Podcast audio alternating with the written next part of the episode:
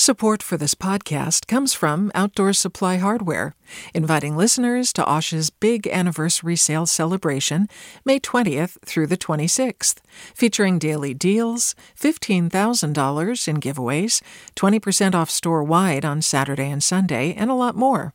Learn more at osh.com.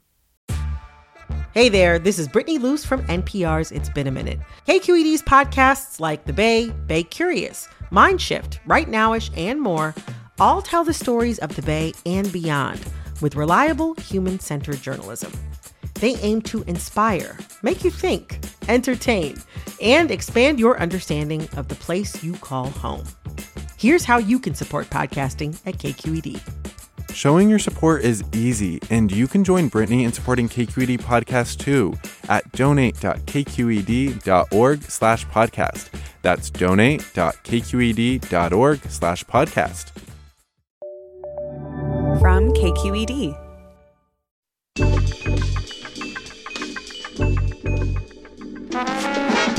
Hey, hey, everyone. You know what time it is from KQED Public Radio. This is Political Breakdown. I'm Marisa Lagos, politics reporter at KQED. And I'm Guy Marzorati, in again this week for Scott Shafer. I think he needed another week uh, to his long term investigation in Europe, but we'll be back soon enough. We can't wait to see what he finds on this trip.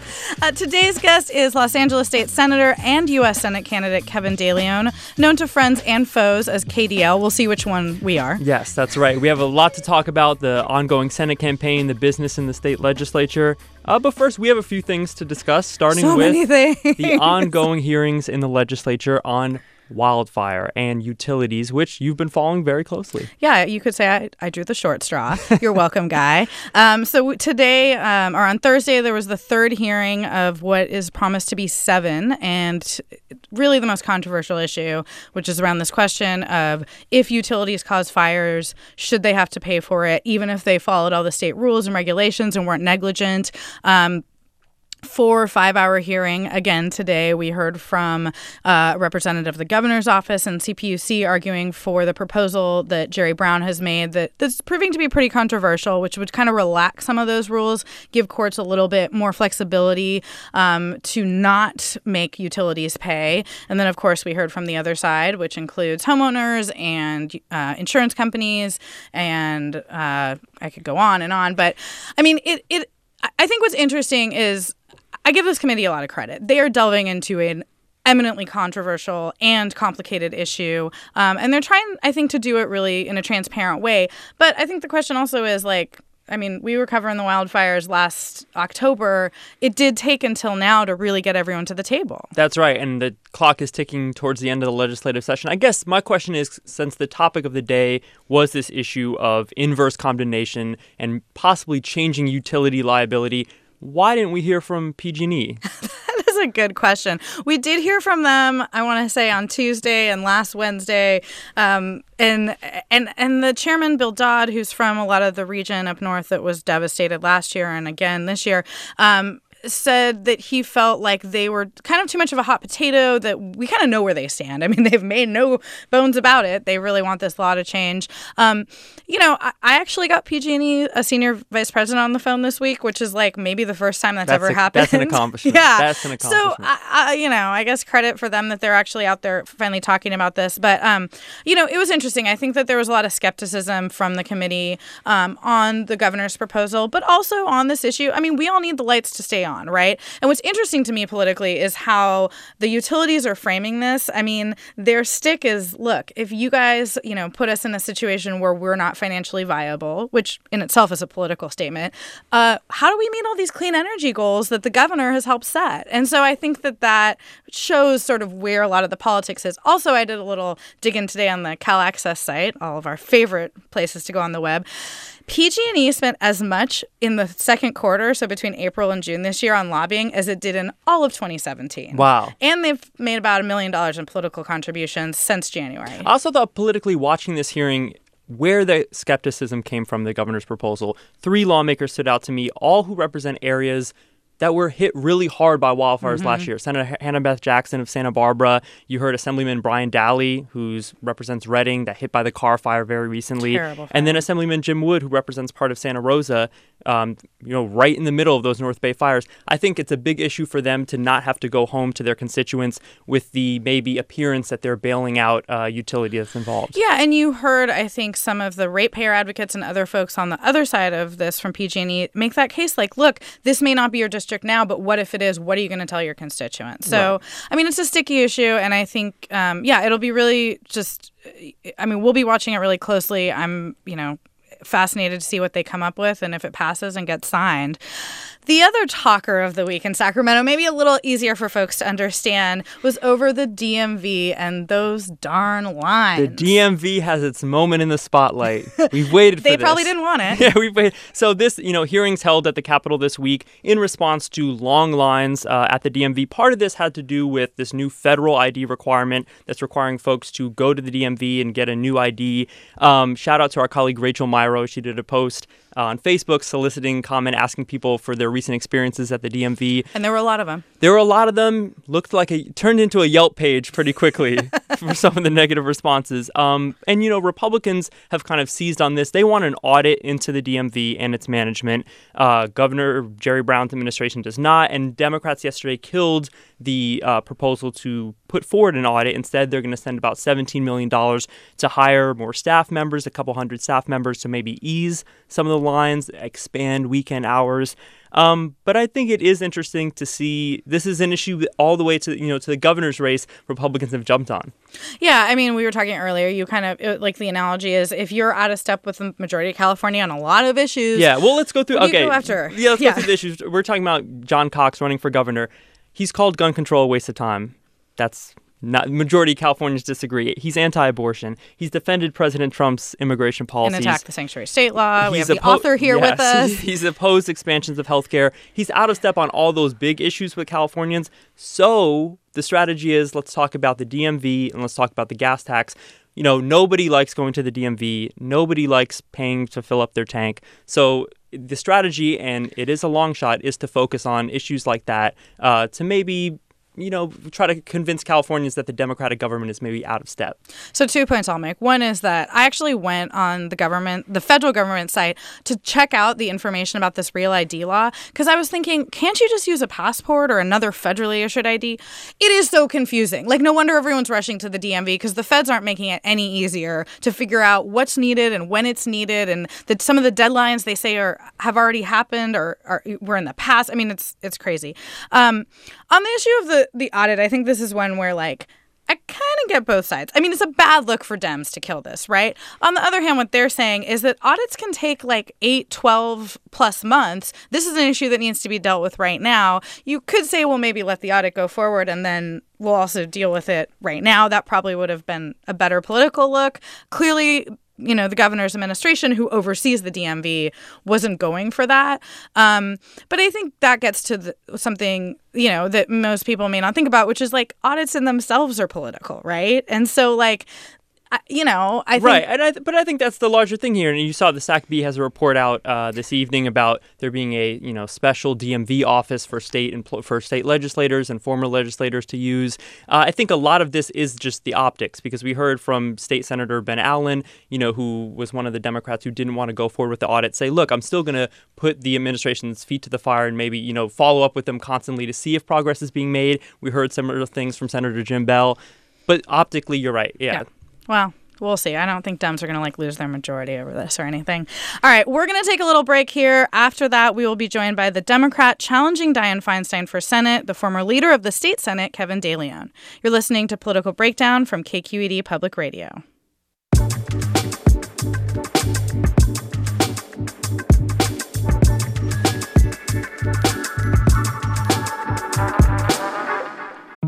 I'm Sasha Khokha, host of the California Report magazine. Every week, we bring you stories about what connects us in the giant, diverse Golden State. Because what happens in California changes the world. I love this place. We were once seen as like the place to be, California. the land of milk and honey. That's where you go to Sunshine State, but we just have challenges right now. KQED's California Report magazine. New episodes drop every Friday, wherever you get your podcasts. Hi there, I'm Rund Abdelfatah from Throughline. If you're listening to this podcast, you know that KQED produces exceptional storytelling that keeps you informed, inspired, and entertained. Their podcasts cover issues from your neighborhood to the entire country and everything in between. Support this work today. You can help us continue to bring quality podcasts to your ears. Just head to donate.kqed.org slash podcast. That's donate.kqed.org slash podcast.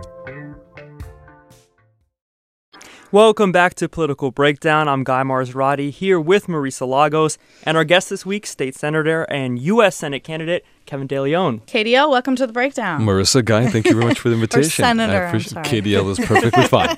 So we want to talk about your really incredible personal story and, and a lot of other stuff. But I'm just curious, as someone who's been in SAC for a while, what's your read on the DMV thing? Like, I know you're not, you weren't on the committee, you weren't part of that. I mean, do you think it's bad optics, or do you get it? Well, listen, optics aside, I think the Democrats did the right thing because I, I do believe Senators Jim Beall as well as Ben Allen, who two uh, excellent senators, that they're going to hold the administration's feet to the fire. There's no question about it.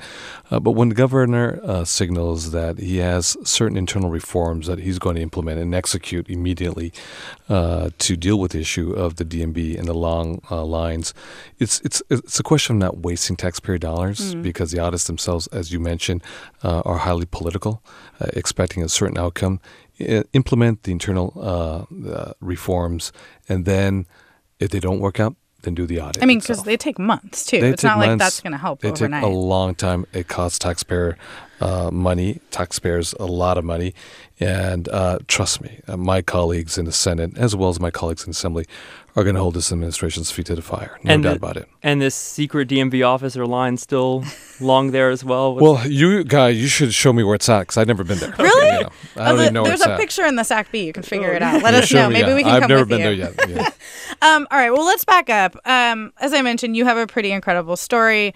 Um, grew up in Barrio Logan in San Diego, my hometown. Um, oh, I didn't know you're from yeah, San Diego. Clairemont and Pacific Beach. Yeah. Clairemont High School, Oh, Mission yeah. Bay High. Oh yeah, Clairemont High. Okay, San Diego High. Oh, nice. Yeah. I wanted to go to Mission Bay, but my parents thought it was You a little wanted to be too a big. buccaneer. Yeah, but I enjoyed Clairemont. It was fun. Um, but your mom was a house cleaner, and Yes. you know, you. I know that y- you went along with her sometimes. Mm-hmm. You were riding the bus. Just tell us a little bit about like how that upbringing kind of shaped your life. Well, I grew up uh, uh, in several neighborhoods, uh, but in the early years of my life, in a neighborhood neighborhood called Logan Heights uh, in San Diego, which is one of the poorest, if not the poorest neighborhood in all of San Diego Not far County. from the border. Not far from the border. Um, my mother was a housekeeper. She spent the vast majority of her life uh, cleaning other people's homes in a very wealthy enclave uh, in San Diego, in La Jolla, um, a, a beautiful community that has a, a, that has ocean panoramic views of the Pacific Ocean, very similar to Pacific Heights here in San Francisco. And it was there that I learned the value of hard work, and I learned uh, about my mother's work ethic. A single mother. Uh, uh, immigrant uh, with a third grade education. Uh, she was the one who uh, put the clothes on my back, put the food on the table, and paid the rent uh, to put the roof over my head. So that was very. Uh, uh, uh, inf- my decision making as an elected official is uh, informed uh, by my growing up. There's no question about it. Yeah. Uh, that's had a huge impact on the decision making that I make in terms of policies that hopefully improve the human condition for all Californians, regardless of who they are and where they come from. But that had a huge impact on me. And then when did politics come in? I mean, do you have a early memory of, of when you were inspired to get into public service or anything like that? Well, n- politics, I think maybe uh, in high school, uh, maybe my junior, senior year, but never uh, electoral politics. Um, I started getting politicized with, with the intervention, the uh, proxy wars in Central America. Uh, and, you know, my eyes starting, starting to uh, open up with regards to the inequities in our society. But electoral politics never creeped up into my mind until perhaps um, in my mid 20s. Oh, wow. You know, um, uh, this was Proposition 187. Um, we all know what the end result was of Prop 187. Unfortunately, it's happening at a national level now. But uh, I was never a staffer uh, to a politician. I was never a, a Senate fellow. A congressional aide, uh, was never um, involved in electoral politics, and um, I ran for the very first time um, against. Uh, I was an underdog. I ran against the granddaughter of a legendary labor icon with its own with his own U.S. postal stamp, uh, uh, Christine Chavez, the granddaughter of Cesar Chavez, and she's a terrific person, by the way. And um, uh, I, you know, a lot of folks didn't think I was going to win, and I ended up winning. You did. You know? We're going to get to, to a similar race you're in now. Which, um, well, you're in the. I know you have a daughter. Um, you she's involved in politics now. I'm just wondering, um, and and I know you've been really involved in raising her and part of her life. Like, are you learning anything from her around this issue and, and around politics? Well, you know, she's a, a millennial. Uh, she uh, graduated here in the Bay Area, uh, over in Moraga. Uh, She's a Gael at St. Mary's College, and she, she went to high school here in, in South Bay, in San Jose. She uh, graduated from Notre Dame High School. yeah, her mom's in politics too, Her right? mom's in politics. Uh, her mom is the vice mayor of the city of San Jose, uh, Magdalena Carrasco. so it's in her blood at this point. the funny thing about it is her mom never got involved in electoral politics uh, until her mid 40s. Had never really even signaled an interest in being involved in electoral politics until her mid 40s, which is an incredible story in itself.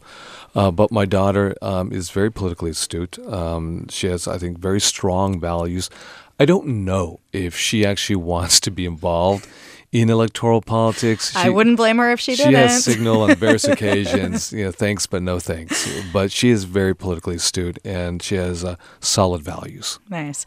So, um, we mentioned earlier, you know, that you've had a knack for taking on a lot of big legislative pushes, gun control, the environment. And I think you kind of alluded to this in terms of your your upbringing, but like what it, it, it seems like everything you've tackled in some ways you've had a personal experience with. Um, so what's your process when you like pick these fights? Because they're big, really complicated policy issues. I think overall, to, to really break it down, to simplify it, it's just about equity and opportunity. It's that simple. Uh, California is the fifth largest economy on planet Earth. Uh, yet uh, this economy hasn't worked for everybody, and there's so many Californians that are being left behind today. Uh, we see this in San Francisco. I used to live in San Francisco, uh, right across the street from uh, the Panhandle. Uh, my church was St. Ignatius. Uh, that was my parish, up on the hill, and we we see um, the inequities actually getting bigger and bigger in California. And ultimately, it's about opportunity, whether it's the air that we breathe, whether it's the water we drink, uh, whether it's economic growth and jobs that are being created in the clean energy space, and making sure that that working class families, uh, low income families, have access to these high wage paying jobs, whether it's the issue of, of, of gun safety, ammunition control, uh, regulation. I mean, you had a personal Yes. situation, right? I had a personal in your neighborhood. situation in my neighborhood. Uh, When I just was elected uh, to the state assembly, there was a young girl by the name of uh, Churupa Wangzwisteri, uh, nine-year-old uh, Thai girl, and she was shot in the head, and they uh, took her off life support maybe two weeks afterwards, and that's how I got into the regulation of ammunition because I found out that in California, until then, uh, or up to now, I should say, uh, no one knew who sold ammunition. No one knew who purchased it. So if you called the district attorney, say in San Francisco, or the DA in Alameda County, or say down in uh, Santa Clara County, and you asked them, "Hey, who sells ammunition? Who buys ammunition?" They couldn't even give you an answer because they don't know. Those statistics are not uh, kept. But more importantly, for me, the thesis behind my measures, in this case, the ammunition, is that ammunition is the fuel. It's the oxygen.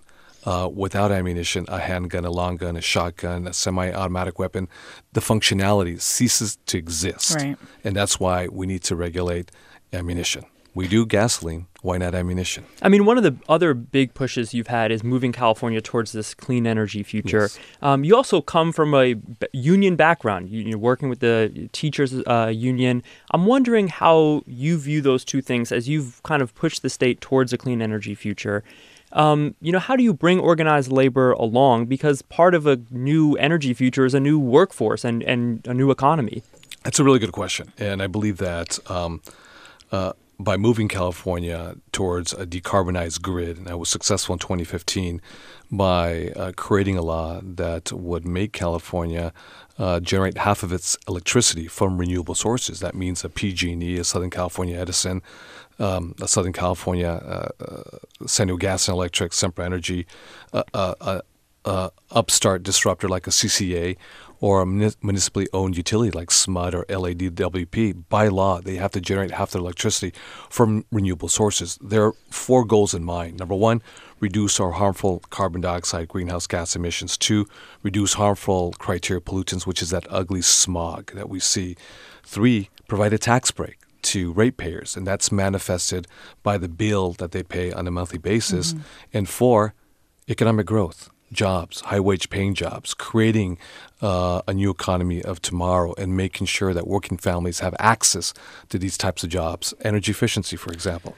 But that's been tough. I mean, I know you have uh, a bill this year to move us to 100% 100% renewables. clean energy. And um, IBEW, who works for a lot of the um, big utilities you talked about, I mean, they've been one of the bigger opponents. But I've heard they might be coming off of Well, that. Well, I think that we've had really constructive uh, dialogue uh, that's been honest, that's been transparent with ID- IBW. Um, I think at the end of the day, they will be coming on board uh, in full support. Um, I Do they want to make sure that the new jobs are Well, labor I think or union jobs? I can only I can understand a perspective because, for example, if you have a workforce of men and women uh, who work for PG&E, you don't want to find them all of a sudden unemployed or underemployed, and now you created another problem in California. You've added to the numbers of the unemployed. You don't want to do that. You want to reduce our carbon footprint and grow the economy and not displace folks from their jobs. Yeah. So their their concerns are, are, are legit, without a doubt. Great. I'm going to remind everyone we're listening to Political Breakdown from KQED Public Radio. I'm Marisa Lagos here with Guy Marzorati, and our guest this week is State Senator Kevin de Leon, who's running for U.S. Senate. And we should mention we invited his opponent in the race, Senator Dianne Feinstein, to come on our show, and we're hoping that happens sometime in the next couple months. Um, but let's talk about the Senate race because that's what you're doing a lot of the time now. Um, I mean, I guess uh, I'm assuming the question you get a lot is like, why take on Dianne Feinstein? She has been uh, there for 25 years, um, and in you know, I think beyond the political questions, seems very popular with a lot of Democrats in California. You know, it's really interesting because I get that question a lot less now. I think in the beginning, when I announced my candidacy for the U.S. Senate, um, there was a lot of um, sort of maybe the attitude is know your place, uh, who Oh, do you think you are. Yeah. Um, but I'm getting that less and less now. Um, uh, two major accomplishments. One is we navigated a large field of 32 candidates. If you opened up your ballot, it looked like the white pages. There were so many names there, and to actually navigate uh, 32 candidates to get into the and you've never two- run statewide before. Never run statewide. That was a huge accomplishment. Uh, and two is just recently uh, securing the uh, endorsement from the California Democratic Party. We were both present. We both campaigned uh, hard for the endorsement, and to get 65% of the uh, delegates their support uh, versus 7%, I think is a very strong signal that Democrats in California want a new voice, a voice of change. They want someone that's going to be on the front lines, not someone who's going to be on the sidelines, and someone who's going to ask for patience uh, with this president, with the hope that perhaps in the future he could be a good president. Well, I mean, just looking at the primary numbers, uh, Senator Feinstein, of course, won the primary. She won among Democrats. You have a lot of ground to make up in the next couple months. I'm wondering, what's your pitch to California Republicans?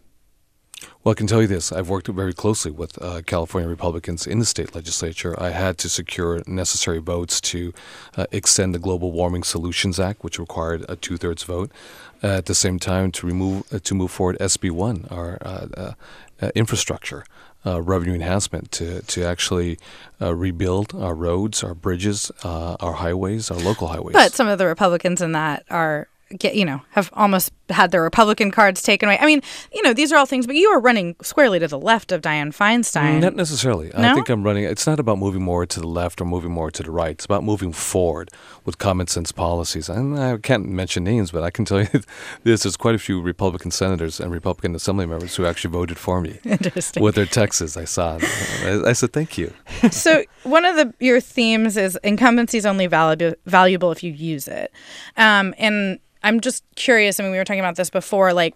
Given and you're well aware of dynamics when you're in the min- minority or mm-hmm. majority. I mean, how would you be handling, say, the nomination of Supreme Court uh, nominee Brett Kavanaugh differently than she is right well, now? Uh, number one, it's a very good question. Number one, I'd make it very clear. Uh, publicly that I would vote no. Uh, uh, uh, to date, the Doesn't that senator, take out some of your leverage in terms of asking for more information? Not at all whatsoever, because I think we already know enough about Brent Kavanaugh. Uh, number two, I would never have opened a door uh, for Brent Kavanaugh to actually be a U.S. Supreme Court uh, nominee before the U.S. Senate. And what I mean by that is back in 2006, our senior senator from California voted to allow him to have a vote on the U.S. Senate floor. This is when the minority leader, Harry Reid, Chuck Schumer, uh, Dick Durbin, uh, Barbara Boxer, Hillary Clinton all voted no for a lower level appointment. Appointment?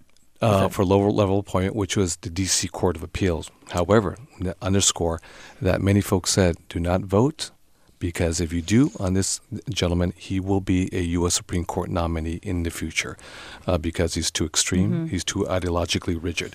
Uh, this is a man who poses the biggest threat to the United States, to women's right to choose, workers' rights, voting rights, civil rights. So, number one, I would never have voted to allow him to have that vote. Never would have opened the door to Brent Kavanaugh. Two, I'd make my vote known openly and publicly today. I'm a no vote. Uh, today, she has not signaled whether she's a yes or no. I mean, you've also run on a lot of the legislative accomplishments that you've had during your time in the legislature. And I think when we look at Governor Brown's legacy, a lot of the things, a lot of the big accomplishments that he was able to sign uh, happened because you were able to get them through the Senate, whether it's cap and trade, the road repair bill, you know, emission standards. So backtrack to April 10th, he endorses Senator Feinstein. And I know they have a personal relationship, but well, after all the work, tough? after all the work you all had done together, what was your reaction to that? Well, you know, a couple things. One is, you know, you're right. We we've had a, a an amazing uh, uh, journey together. Uh, quite frankly, many of our accomplishments that we both have accomplished would not have been possible uh, without working closely together. Um, I do understand politically that they're very close. I do understand that uh, the governor's father, Jerry Brown, uh, first appointed uh, uh, Dianne Feinstein uh, to a commission, or I'm not quite sure. a County There's some family back there. connection there. Some San 50 years ago. Yeah, I'm not quite sure. And and I know that Dianne Feinstein did marry uh, Jerry Brown, so I understand that it's it's in the blood. Uh, family's family, and I get it. I understand it. Um, I. Uh, listen, being the youngest child of a single immigrant mother with a third grade education, I'm not supposed to be here in the studio with you uh, with this interview. Um, I didn't come from the right side of the tracks, uh, the right neighborhood, didn't have the right last name or the pedigree, uh, uh, father uh, who was governor, and so forth. It is what it is. But this is what makes California such a magical place that, again, the youngest child of a single im- immigrant mother could actually be the leader of the California State Senate, the first person of color in more than 133 years, more than a century, and could actually make into the top two uh, to potentially be the next U.S. Senator, first Latino in the history of the state of California, representing the greatest state in the nation, which is California. This is what makes California such a magical place. Are you? Um, you mentioned Proposition 187, which is, was, of course, this um, very draconian measure in the 90s to basically strip all undocumented immigrants of any public services. We're talking hospitals, schools. Courts never let it go into effect. It really created a backlash in California that I think helped propel probably your political rise and a lot of other folks we see in in the state legislature and elsewhere. Um, but we've also seen over and over these promises that Latinos are going to come out and that it's going, you know, we're going to be this big part of the electorate, and they haven't totally materialized, except for in cases like that where there's this big threat. So I guess, like, kind of two part question like, what needs to happen to get Latinos to the polls and the numbers that folks like you really would like to see to help yourself? And then also, you know, is it is this the national 187 moment? Like, is that one area of hope for you? Well, one is I do think in this June 5th primary, Latinos did overperform in comparison to other primaries that are non presidential years. I think the numbers uh, clearly prove that. Uh, two is with regards to is this the nation's Prop 187? Uh, what happens here in California uh, always impacts the rest of the nation the good, the bad, as well as the ugly. And I've, I've told my Republican colleagues, uh, friends before, don't go down that road. It's a Pyrrhic victory, it's a short term victory. In the long run, it turns out very bad Mm-hmm. for the Republicans. And uh, it's clear that the 187, this is the 187 moment for the country with this president, with Jeff Sessions, with Steve Miller. It's sad that they're tearing apart the seams of this nation, but uh, I think once again we will uh, we will rise as a nation and we will come together as a nation and we'll do the right thing, which is respecting everybody, regardless of who they are and where they come from. Well, on that hopeful note, we're going to have to say goodbye. Thank you for coming Already? in. Thanks so much. Can That's we go? it. Can we go another hour? We have we more can turn the mics off and keep going. How about that? Ah, okay. It was a pleasure. Thank you so much for coming in. That's going to do it for this edition of Political Breakdown, which is a production of KQED Public Radio. You can check us out anytime. Find us on Apple Podcasts, anywhere you get your podcasts. Make sure to leave us a rating if you like what you heard. And not if you don't, right? Our engineer is Steele Muller. Nathan Thorson directed the show this week. Thanks, Nina. And Katie Orr is our Sacramento reporter. Make sure to check out her new series, The Long Run, about women getting into politics. Ethan Lindsey is our managing editor. Holly Kernan's our vice president of news. Our station dog. I'm just kidding. We don't have one. I'm Marisa Lagos. you can follow me on Twitter. I'm at Thank mlagos. God we don't have a station dog. I'm True Guy, colors. I'm Guy Marzorati. I'm filling in for Scott Shafer. You can follow me at, at Guy Marzorati. That is a wrap for this week's political breakdown from KQED. We will see you next time.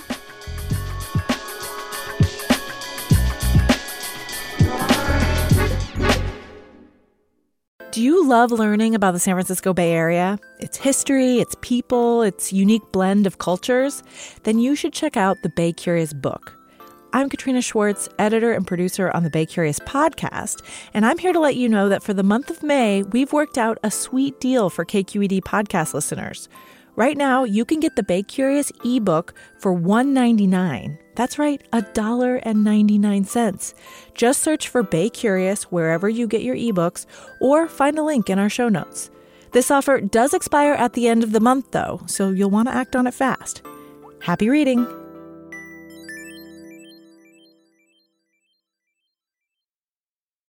Hey, it's Avery Trufelman, host of Articles of Interest. And I've got to say, I've been a fan of KQED ever since I was a little kid and I would come out to San Francisco to visit my grandma. It was just what we'd always turn on every time we got in the car, every time we were making dinner and turning on the radio. It was always KQED.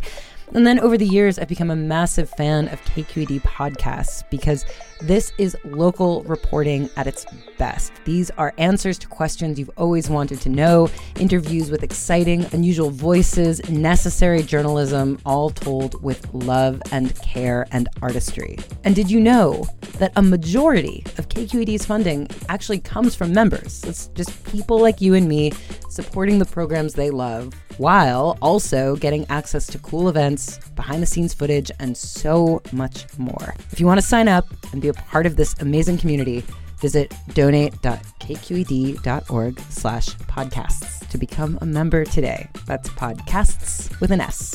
Thank you for listening and thank you for your support.